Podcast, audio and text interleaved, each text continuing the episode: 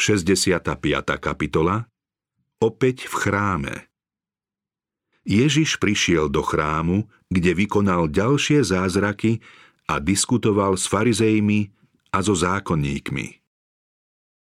Kristus hneď na začiatku svojej verejnej činnosti vyhnal z chrámu tých, čo ho svojim kupčením znesvecovali a jeho prísny a nekompromisný zásah naháňal týmto ziskuchtivým prospechárom hrôzu. Na konci svojho pôsobenia prišiel znova do chrámu a videl, že toto posvetné miesto je ešte viac zneúctené. Situácia bola všeobecne horšia než predtým – Vonkajšie chrámové nádvorie sa podobalo dobyčiemu trhu. Ručanie zvierat a prenikavý cinkot peňazí sa miesili s vášnivými hlasmi rozhádaných kupcov a predavačov a nechýbali tu ani hlasy mužov svetého povolania. Chrámoví hodnostári sami kupovali, predávali a menili peniaze. Ziskuchtivosť ich posadla natoľko, že pred Bohom neboli o nič lepší než zlodeji. Kňazi a starší si málo uvedomovali vážnosť svojej posvetnej služby. Pri každej veľkej noci a pri sviatku stánkov zabíjali tisíce zvierat a kňazi vylievali ich krv na oltár. Obetovanie krvi bolo u Židov také bežné, že takmer zabudli, čo tento krvavý ceremoniál vyjadruje. Nepochopili, že šlo o symbol krvi drahého Božieho syna, ktorá mala byť preliata na záchranu sveta a že tieto obete mali upriamiť pozornosť ľudí k ukrižovanému vykupiteľovi. Ježiš hľadel na nevinné obete a pozoroval, ako Židia zneužívali tieto slávnostné zhromaždenia na prelievanie krvi a s ním spojenú krutosť. Namiesto úprimného pokánia obetovali čoraz viac zvierat, ako by Boha mohla uctiť bezduchá ceremoniálna služba. Srdcia kňazov a starších ovládlo a zaslepilo sebectvo a lakomstvo. Samotné symboly predstavujúce Božieho baránka sa stali predmetom zisku. Tým sa posvetnosť obetnej služby medzi ľudom znevážila. Ježiš bol rozhorčený. Vedel, že kňazi a starší si budú práve tak málo vážiť jeho krv, ktorú obetuje za hriechy sveta, ako si nevážia ustavičný prúd krvi zvierat. Kristus hovorieval ústami prorokov práve proti týmto neporiadkom. Samuel to pripomína. Má varí hospodin takú záľubu v zápaloch a zábytkoch, ako v poslušnosti voči hlasu hospodinovmu? Hľa, poslušnosť je lepšia ako obeď a počúvanie lepšie ako tuk baranov. Izaiáš, ktorý prorocky videl odpadnutie Židov, oslovil ich ako vládcov Sodomy a Gomory. Počujte slovo hospodinovo. Kniežatá Sodomy, naslúchajte učenie nášho Boha – Ľud Gomory, na čo mi množstvo vašich obetí, hovorí hospodin. Síty som zápalov a baranov i tuku skrmných teliat. Ani krv juncov, jahniat a kozlov nemám v obľube. Keď sa prichádzate ukazovať predo mnou, kto vás žiadal, aby ste šliapali moje nádvoria? Umite sa, očistite sa, Odstráňte svoje zlé skutky spred mojich očí. Prestaňte zle robiť, učte sa dobre robiť, hľadajte právo, ujímajte sa utláčaného, prisudzujte právo sirotám, zastávajte sa vdov. Teraz ich naposledy varoval sám ten, ktorý kedysi hovorieval touto prorockou rečou. Proroctvo sa splnilo a ľudia vyhlásili Ježiša za izraelského kráľa. Ježiš prijal túto ich poctu ako kráľ. Musí teda podľa toho aj konať. Vedel, že jeho snaha o vyššiu úroveň kňazského poslania bude márna. Napriek tomu musí svoje dielo dokončiť a neveriacemu ľudu podať dôkaz svojho božského poslania. Vyčistenie chrámu Ježiš sa znova prísne rozhliadol po znesvetenom chrámovom nádvorí. Oči všetkých sa upreli na neho. Kňaz i starší, farizej i pohan hľadeli s údivom a bázňou na toho, ktorý stál pred nimi v majestáte nebeského kráľa. Z jeho ľudskej podoby vyžarovalo božstvo a dodávalo mu nevýdanú dôstojnosť a slávu. Tí najbližší cúvli, ako im to len dav dovolil. Okrem niekoľkých učeníkov tu spasiteľ zostal sám. Všetko zmlklo. Hlboké ticho sa zdalo byť neznesiteľné. Kristus prehovoril s mocou, ktorá zasiahla ľud ako silná búrka. Môj dom sa bude volať domom modlitby, ale vy z neho robíte pelech lotrov – jeho hlas sa rozliehal chrámovými priestormi ako hlas trúby. Výraz nespokojnosti v jeho tvári pripomínal spaľujúci oheň. Rázne rozkázal. Odneste to. Pred tromi rokmi sa predstavitelia chrámu hambili, že na Ježišov príkaz utiekli. Potom sa divili, ako mohli len tak bez slova uposlúchnuť tohto obyčajného, skromného človeka. Usúdili, že ak ich dôstojnosť nemá utrpieť újmu, nič podobné sa už nesmie stať. No teraz sa vyľakali ešte viac a jeho príkaz poslúchli skôr než predtým. Nik sa neodvažoval pochybovať o jeho moci. Kňazi a predavači utekali z jeho prítomnosti a vyháňali svoj dobytok. Cestou z chrámu stretávali mnohých, čo privádzali svojich chorých k veľkému lekárovi. Viacerí z nich sa vrátili, keď počuli, čo sa deje. Nechceli sa stretnúť s tým, pred ktorého pohľadom utekali kňazi a starší. Väčšina z nich sa však predrala utekajúcim davom k tomu, ktorý bol ich jedinou nádejou. Keď dav utiekol z chrámu, mnohí zostali v úzadí – k ním sa pripájali práve prichádzajúci.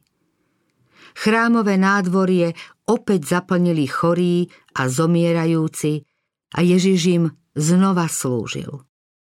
Kňazi a starší sa po chvíli odvážili prísť znova do chrámu.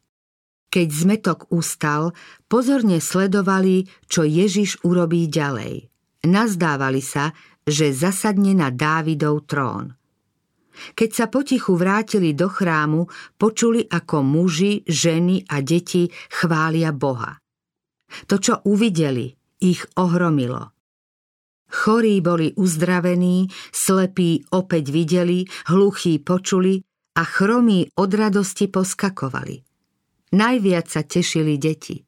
Ježiš ich uzdravil, bral ich do náručia a prijímal bosky ich vďačnej lásky. Keď potom učil ľud, niektoré z nich mu v náručí zaspali. Detské hlasy mu teraz radostne prevolávali na slávu. Opakovali Hosanna, ktoré počuli predchádzajúceho dňa a víťazoslávne mávali palmovými vetvami. Z chrámu sa ozývalo volanie Požehnaný, kto prichádza v mene hospodinovom. Aj hľa, tvoj kráľ prichádza k tebe, spravodlivý a plný spásy. Hosanna, synovi Dávidovmu. Predstaviteľov chrámu tieto prejavy šťastia a spontánnej radosti urážali. Chceli ich potlačiť. Ľudí upozorňovali, že šantenie detí a ich radostný pokrik znesvecuje Boží dom. Keď však videli, že ich slová na ľud nepôsobia, obrátili sa na Krista. Počuješ, čo títo hovoria? No Ježiš im odpovedal. Pravda, že? Nikdy ste nečítali z úst nemluvniat a kojencov pripravil si si chválu? Podľa proroctva mal byť Kristus vyhlásený za kráľa a to sa muselo naplniť. Keďže kňazi a starší Izraela odmietli zvestovať jeho slávu, Boh si za svetkov povolal deti. A keby aj deti boli umlkli, potom by spasiteľovú slávu zvestovali chrámové stĺpy. Farizei boli celkom zmetení a zúfalí. Rozkazoval tu ten, ktorého nemohli zastrašiť. Ježiš zaujal postavenie predstaviteľa chrámu. Nikdy predtým neprejavil takú zvrchovanú moc. Nikdy predtým neboli jeho slová a skutky také závažné. V Jeruzaleme vykonal mnoho zázračných skutkov, no nikdy predtým nekonal tak dôrazne a pôsobivo. Kňazi a starší sa neodvážili správať sa voči nemu nepriateľsky pred ľudom, ktorý bol svetkom jeho zázrakov. Aj keď ich jeho odpoveď nahnevala a zmiatla, v ten deň už nemohli nič urobiť. Pasca Nasledujúce ráno veľrada opäť zvažovala, aký postoj má zaujať k Ježišovi. Pred tromi rokmi žiadali od neho dôkaz, že je Mesiáš. Odvtedy vykonal v celej krajine mnoho veľkých divov. Uzdravil chorých, zázračne nasítil tisíce ľudí, chodil po vode a utíšil rozbúrené jazero. Opätovne čítal v ľudských srdciach ako v otvorenej knihe. Vyháňal démonov a kriesil mŕtvych. Poprední muži mali dôkazy jeho mesiáštva. Teraz už nežiadali znamenie jeho moci – Chceli skôr počuť nejaký výrok či vyhlásenie, na základe ktorého by ho potom odsúdili. Vrátili sa do chrámu, kde učil a začali sa ho vypitovať. Akou mocou to robíš? A kto ti dal túto moc? Nazdávali sa, že sa odvolá na Boha.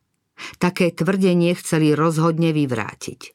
No Ježiš sa ich protiotázkou spýtal na niečo zdanlivo iné a od ich odpovede závisela jeho odpoveď. Povedal, odkiaľ bol Jánov krst? Z neba či od ľudí? Kňazi videli, že z rozpakov si nepomôžu nejakým chytráctvom. Ak povedia, že Jánov krst bol z neba, Kristus ich usvedčí z nedôslednosti. Povie, Prečo ste mu neuverili? Ján predsa svedčil o Kristovi. Hľa, Boží baránok, ktorý sníma hriech sveta. Ak uverili Jánovmu svedectvu, ako mohli popierať Kristovo mesiáštvo? Keby sa priznali, že Jánovmu posolstvu pripisujú ľudský pôvod, vyvolali by proti sebe búrku nevôle, pretože Jána pokladali všetci za proroka. Zástup napeto čakal na rozhodnutie. Ľudia vedeli, že Jánovo poslanie kňazi formálne uznávajú a očakávali, že jeho božský pôvod bez váhania potvrdia. Kňazi sa však pri rozhovore medzi sebou zhodli na tom, že sa neprezradia. Pokrytecky vyhlásili Nevieme. On im potom povedal ani ja vám nepoviem, akou mocou toto robím. Zákonníci, kňazi a starší umlkli. Stáli tu zamračení, sklamaní a neodvažovali sa už od Krista nič vyzvedať. Svojou zbabelosťou a nerozhodnosťou do značnej miery stratili na úcte medzi ľudom, ktorý to všetko pozoroval a v duchu sa z porážky týchto pyšných pokrytcov úprimne tešil. Všetky Kristové slová a skutky mali hlboký význam, pretože ich vplyv sa po jeho ukrižovaní a na nebo vstúpení ešte posilnil. Mnohí z tých, čo úzkostlivo čakali na to, ako dopadne rozhovor Ježiša s kňazmi, stali sa nakoniec jeho učeníkmi, pretože slová toho dňa ich pritiahli k nemu nikdy nemali zabudnúť na udalosť z chrámového nádvoria. Pri rozhovore bol príznačný rozdiel medzi Ježišom a veľkňazom. Pyšný hodnostar chrámu bol oblečený do drahého ozdobného rúcha. Na hlave mal skvostný turban. Svojím správaním i vekom, prešedivenými vlasmi a dlhou striebornou bradou pôsobil majestátne. Svojim zjavom vzbudzoval posvetnú úctu prítomných. Kristus, majestát neba, stál pre touto vznešenou osobnosťou celkom prosto. Na sebe mal obnosené rúcho, bol bledý a v tvári sa mu zračil pokojný smútok. Predsa však z neho vyžarovala dôstojnosť a dobrota, pravý opak veľkňazovho pyšného, sebavedomého a mrzutého vzhľadu. Mnohí z tých, čo počuli Ježišove slová a videli jeho činy na chrámovom nádvorí, prijali do srdca tohto Božieho proroka. Len čo sa však verejná mienka začala prikláňať k nemu, zvýšila sa aj nenávisť kňazov k Ježišovi. Ich nástrahám unikal s prezieravosťou, ktorá bola ďalším dôkazom jeho božstva. To však ich hnev ešte viac roznecovalo. Podobenstvo o dvoch synoch Kristus v sporoch s rabínmi nemával v úmysle svojich odporcov ponížiť. Neradoval sa, keď sa dostali do úzkých. Mal pre nich významné poučenie. Jeho nepriatelia boli zvyčajne odzbrojení tým, že padli do osídla, ktoré chystali jemu. Svojim priznaním, že o pôvode Jánovho krstu nič nevedia, mu poskytli príležitosť, aby im pohotovo poukázal na ich skutočný stav a k mnohým varovným radám z minulosti pripojil ďalšiu. Povedal, čo myslíte? Istý človek mal dvoch synov. Prišiel k prvému a povedal mu, syn môj, choď dnes pracovať na vinicu. Ale ten mu odpovedal, nechce sa mi. Neskôr to však oľutoval a šiel. Prišiel teda k druhému a povedal mu to isté. Ten odpovedal, idem, pane, ale nešiel. Kto z tých dvoch splnil otcovú vôľu? Táto náhla otázka prekvapila jeho poslucháčov. Pozorne sledovali podobenstvo, a okamžite odpovedali Ten prvý. Ježiš sa na nich uprene zadíval a s vážnou tvárou im prísne povedal Amen. Hovorím vám, že colníci a neviestky vás predchádzajú do Božieho kráľovstva. Lebo Ján k vám prišiel cestou spravodlivosti, no neuverili ste mu. Ale colníci a neviestky mu uverili. Vy ste to videli, ale ani potom ste neprejavili ľútosť a neverili ste mu. Kňazi a starší museli dať správnu odpoveď na Kristovu otázku a tým vyjadriť súhlas s konaním prvého syna. Tento syn predstavoval colníkov, ktorými farizei pohrdali a ktorých nenávideli. Colníci o zásady mravnosti nedbali. Boli skutočnými priestupníkmi Božieho zákona. Žili v úplnom rozpore s Božími požiadavkami. Boli to nevďační a neposvetení ľudia. Akúkoľvek výzvu pracovať na pánovej vinici bezočivo odmietli. Keď však prišiel Ján a hlásal potrebu pokánia a krstu, prijímali jeho slovo a dali sa pokrstiť. Druhý syn znázorňoval popredných vodcov židovského národa. Niektorí z farizejov vyznávali hriechy a prijali Jánov krst. Ale vodcovia nechceli uznať, že Jána poslal Boh. Jeho varovné a karhavé slová neprebudili v nich túžbu po náprave. Ale farizeji a zákonníci odmietli Boží zámer keď neprijali jeho krst. Pohrdli jeho posolstvom, ako druhý syn, ktorý povedal Áno, pane, a nešiel, aj kňazi a starší na oko poslúchli, ale neboli poslušní. Boli navonok zbožní, tvrdili, že Boží zákon zachovávajú, no šlo im len o zdanlivú poslušnosť. Farizei odsudzovali colníkov a zlorečili im ako ľuďom zvlášť bezbožným. Opovrhovaní publikáni však svojou vierou a skutkami dokázali, že do Božieho kráľovstva predchádzajú aj samospravodlivých, veľmi osvietených mužov, ktorých skutky nezodpovedajú vyznaniu. Podobenstvo o vinici Kňazi a starší nechceli počuť tieto ostré pravdy. Mlčky vyčkávali, kedy Ježiš povie niečo, čo by mohli obrátiť proti nemu. No pritom si museli vypočuť ďalšie slová. Kristus povedal, počujte iné podobenstvo. Bol raz hospodár, ktorý vysadil vinicu, ohradil ju plotom, vykopal v nej lis a postavil väžu. Potom ju prenajal vinohradníkom a odcestoval. Keď sa priblížil čas oberačky, poslal k vinohradníkom svojich sluhov, aby mu prevzali úrodu. Ale vinohradníci pochytali jeho sluhov a jedného zbili, druhého zabili, ďalšieho ukameňovali. Znova poslal iných sluhov, viac ako predtým, ale urobili im takisto. Napokon k ním poslal svojho syna, pretože si myslel, iste budú mať rešpekt pred mojim synom. Pri pohľade na syna si však vinohradníci povedali Toto je dedič. Poďte, zabíme ho a jeho dedičstvo bude naše. Chytili ho, vyhodili von z vinice a zabili. Keď potom príde majiteľ vinice, čo urobí tým vinohradníkom? Ježiš to povedal všetkým prítomným, ale odpovedali kňazi a poprední muži.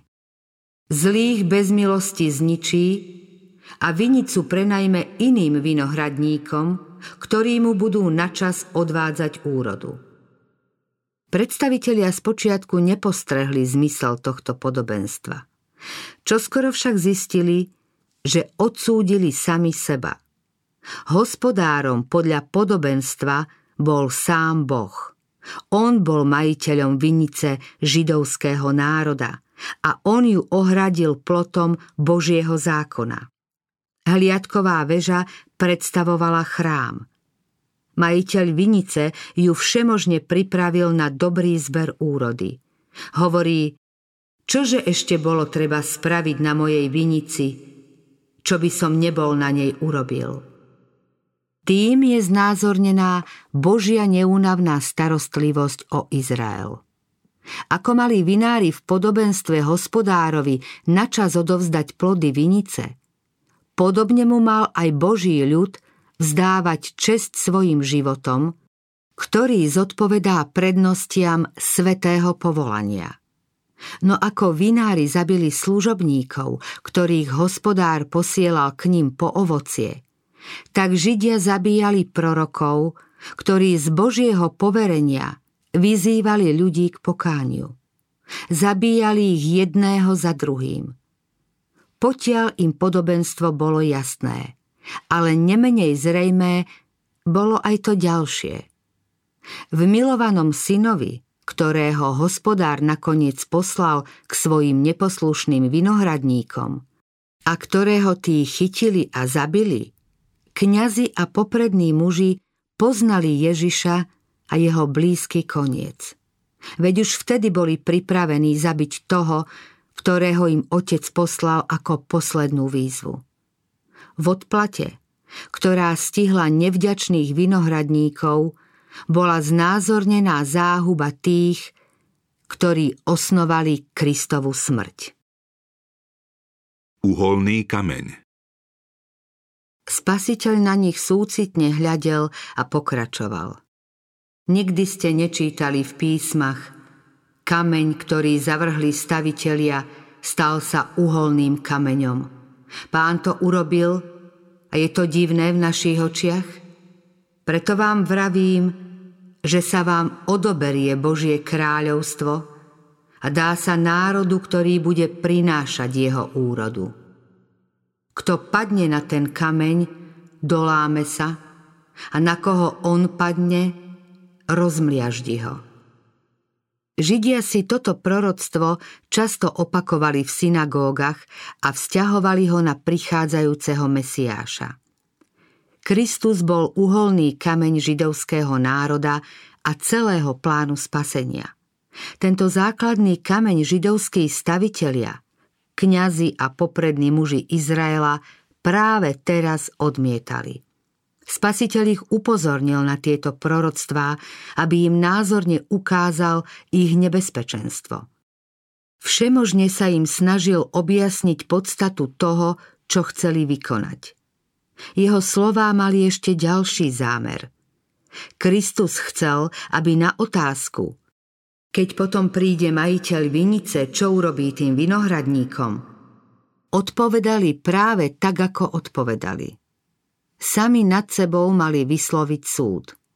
Na varovania nedbali a nekajali sa, či im spečatili svoju záhubu.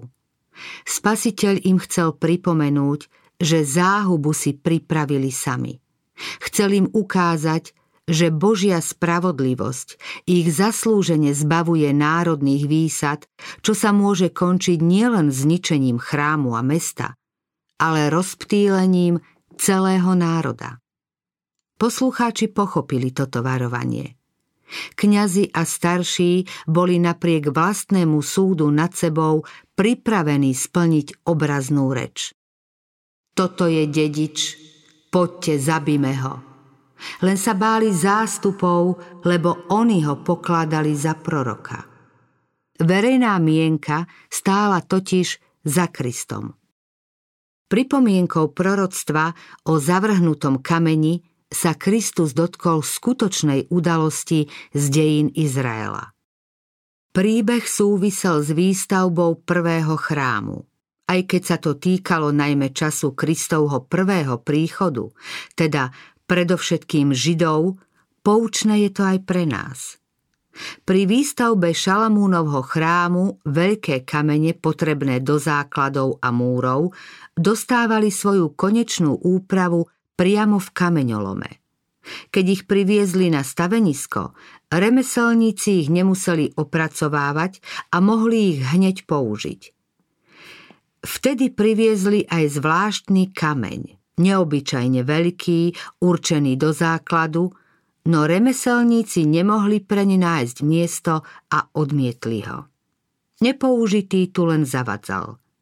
Dlho tu zostával ako kameň zavrhnutý. Keď však stavitelia zakladali uhol, dlho hľadali dostatočne veľký, podporný a na toto významné miesto vhodný kameň, ktorý by uniesol obrovskú záťaž. Nerozvážnou voľbou sa mohla ohroziť bezpečnosť celej stavby. Museli nájsť kameň, ktorý by bol odolný voči slnku, mrazu a búrke. Ľudia v rôznych dobách používali rozličné kamene, tie sa však pod veľkou ťarchou zvyčajne rozdrvili. Iné zasa neznášali poveternostné zmeny. Stavitelia si nakoniec všimli zavrhnutý kameň. Bez najmenšej trhlinky odolával povetriu, slnku i búrke. Odborníci ho preskúmali. Obstál vo všetkých uskutočnených skúškach zostávala ešte posledná. Ak znesie silný tlak, použijú ho za uholný kameň. Skúsili to, kameň vydržal. Preniesli ho na určené miesto, na ktoré presne zapadol. V prorockom videní Izaiáš spozoroval, že tento kameň predstavuje Krista. Prorok napísal Hospodina mocností pokladajte za svetého, nech je On vaším postrachom a ľakom. On bude svetiňou, kameňom úrazu a skalou potknutia pre oba domy Izraela. Pascov a osídlom pre obyvateľov Jeruzalema. Mnohí sa potknú oň a padnú a roztrieštia sa, zamocú a chytia sa. V prorockom videní prvého adventu Izaiáš pozoroval, že Kristus bude podrobený skúškam a ťažkostiam symbolického úholného kameňa Šalamúnovho chrámu. Preto takto vraví hospodín pán. Aj hľa, ja kladiem na Sione kameň, kameň osvečený, vzácný, uholný kameň, pevne založený. Kto verí, nebude zahambený. Boh vo svojej nekonečnej múdrosti vybral základný kameň a položil ho sám. Nazval ho kameňom pevne založeným. Celý svet môže naň položiť svoje bremeno a utrpenie. Tento kameň to všetko unesie. Celkom bezpečne možno na ňom stavať. Kristus je tým kameňom osvečeným. Tí, čo dúfajú v Neho, nebudú sklamaní. Tento kameň bol podrobený každej skúške. Vydržal záťaž Adamovej viny i viny jeho potomstva.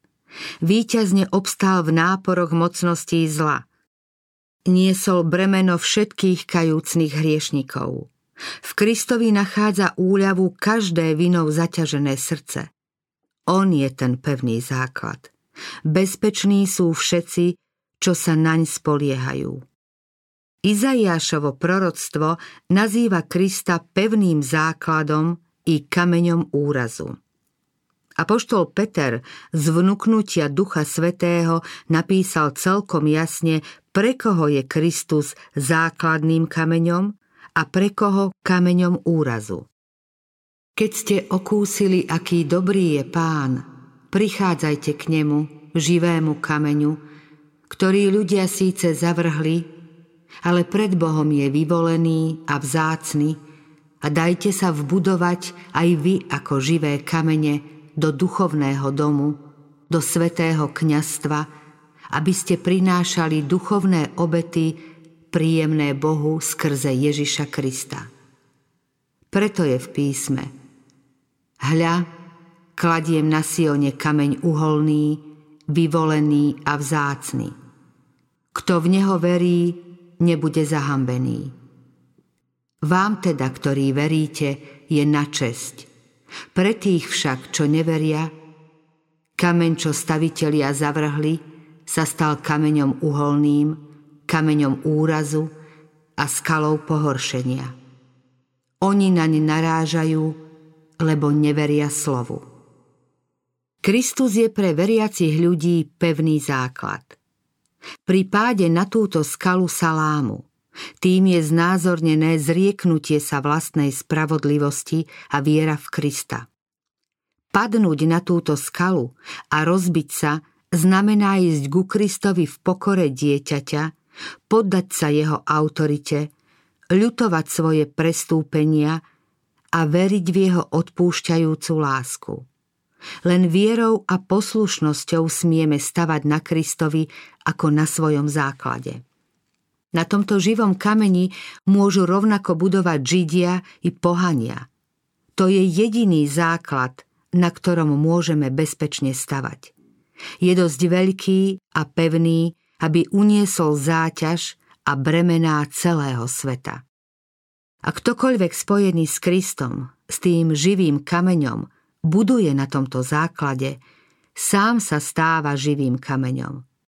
Mnohí ľudia sa otesávajú, zjemňujú a okrášľujú vlastným úsilím, ale nemôžu sa stať živými kameňmi, pretože nie sú spojení s Kristom.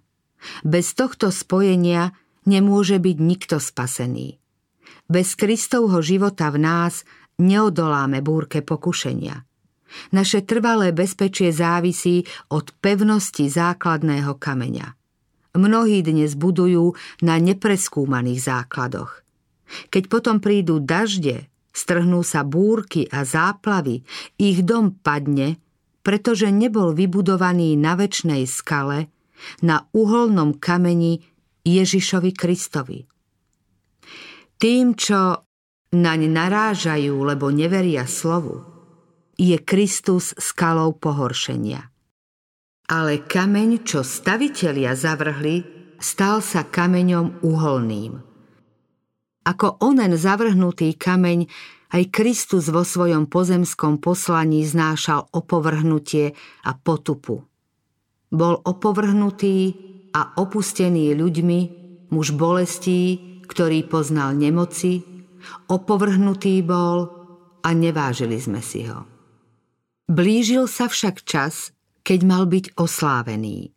Vzkriesením z mŕtvych bol označený za Božieho syna v moci. Pri svojom druhom príchode zjaví sa ako pán neba i zeme. Tí, ktorí sa ho teraz chystali ukryžovať, uznajú jeho moc. Pred celým vesmírom sa zavrhnutý kameň stane uholným kameňom. A na koho on, kameň, padne, rozmliaždi ho. Ľud, ktorý zavrhol Krista, mal čoskoro byť svetkom zničenia svojho mesta i celého národa. Jeho sláva mala byť ponížená a akoby vetrom odviatá. A čo bolo príčinou tejto záhuby Židov? Bola to skala, na ktorej mali stavať a byť v bezpečí. Bola to Božia dobrota, ktorou pohrdli, spravodlivosť, ktorú odmietli, milosrdenstvo, ktoré zľahčili. Ľudia odporovali Bohu a všetko, čo im malo slúžiť na spasenie, urýchlilo ich záhubu. Všetko, čo Boh určil pre život, slúžilo im na smrť. Keď Židia ukrižovali Krista, spečatili zničenie Jeruzalema. Krv preliata na Golgote sa stala ťažkým balvanom, ktorý ich strhol do časnej i väčšnej záhuby. Podobne to bude aj vo veľký deň posledného súdu, keď odsúdenie padne na tých, čo pohrdli Božou milosťou. Kristus, ich skala pohoršenia, im potom bude vrchom odplaty. Sláva jeho tváre bude pre spravodlivých životom, pre bezbožných spaľujúcim ohňom. Hriešnici budú zničení preto, že pohrdli Božou láskou a jeho milosťou. Mnohými príkladmi a opätovným varovaním upozorňoval Ježiš Židov na následky zavrhnutia Božieho syna.